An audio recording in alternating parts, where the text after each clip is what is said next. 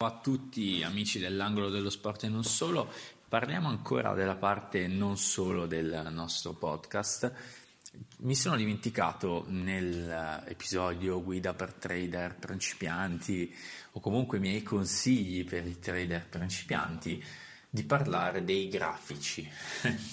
I grafici, quel fantastico mondo che coloro che cercano di vendervi i canali Facebook, i canali Telegram, corsi su corsi, io vi faccio guadagnare eh, connettendovi soltanto tre minuti al giorno, una volta a settimana, vi impongono sempre l'uso dei grafici. Allora, partiamo da un presupposto. I grafici sono importanti. Sono importanti perché? Perché vanno a rappresentare il cammino e l'andamento di un bene o di un'azione nel tempo. Ma i grafici sono il passato, non sono il presente e non sono il futuro. Ok? Quindi dal momento che io in questo momento sto guardando un grafico, in realtà sto guardando il passato. Non sto guardando quello che sta succedendo, sto guardando quello che è appena successo o quello che è successo un tot di tempo fa.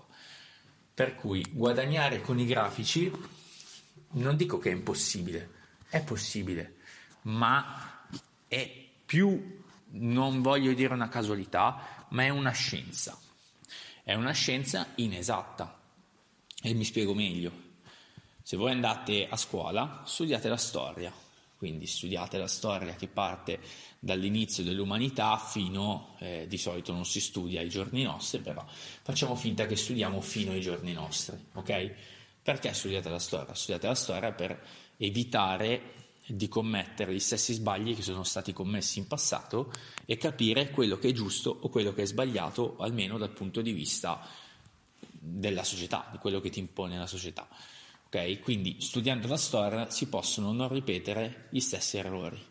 Studiando un grafico studi la storia di un'azione, prendiamo l'azione.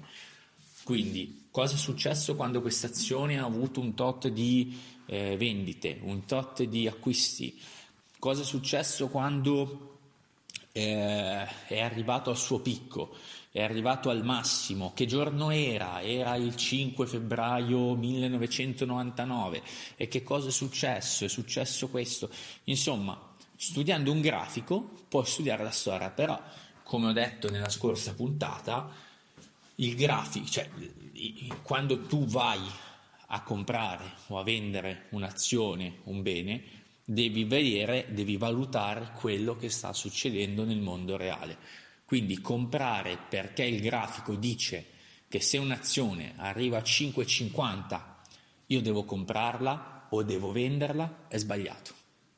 È sbagliato perché il grafico si riferisce a quello che è successo il giorno in cui è arrivata a 5,50 con quelle determinate condizioni. Poi è ovvio che se il 99% delle persone compiono la stessa azione quando l'azione arriva a 5,50, il grafico funzionerà. È normale. Perché? Perché tutti fanno la stessa cosa e di conseguenza funziona. Ma è, è difficile che possa succedere una cosa simile. È difficile perché appunto fortunatamente molte persone ragionano con la propria testa. Io ogni volta che sento una persona che dice che il grafico è la via per guadagnare, che l'analisi tecnica è la via per guadagnare, sinceramente cado dalla sedia. L'analisi tecnica, esattamente come l'analisi fondamentale, esattamente come leggere un quotidiano, sono le basi per fare il trader. Ma per fare il trader, come ho detto nella scorsa puntata, bisogna capire quello che si fa, avere la volontà di fare una cosa, essere convinti e avere il proprio margine di rischio, capire fino a dove ci si può spingere.